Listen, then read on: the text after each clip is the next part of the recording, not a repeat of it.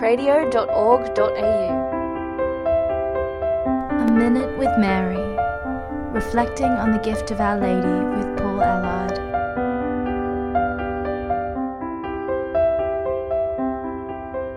St. Augustine said that the New Testament is concealed in the Old, and the Old is revealed in the New.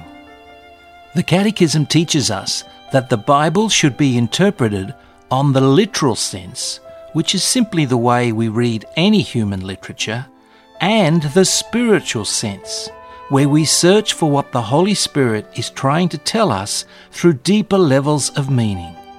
This is the way Jesus interpreted the Scriptures. Christological and Marian types abound in the Old Testament.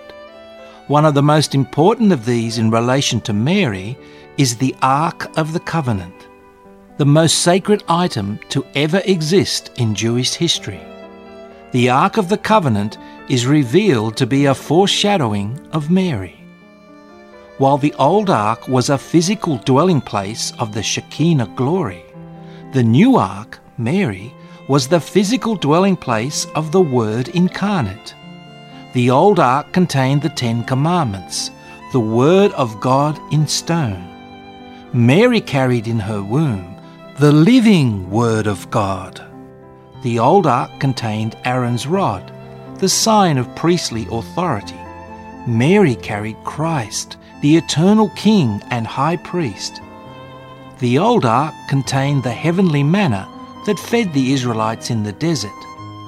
Mary carried the Eucharistic Jesus, the bread of eternal life. When we look at the correlation of the Ark of the Covenant and Mary, we see the Bible teaching us and revealing deeper mysteries of the person of Mary. I'm Paul Ellard, and you've been listening to A Minute with Mary.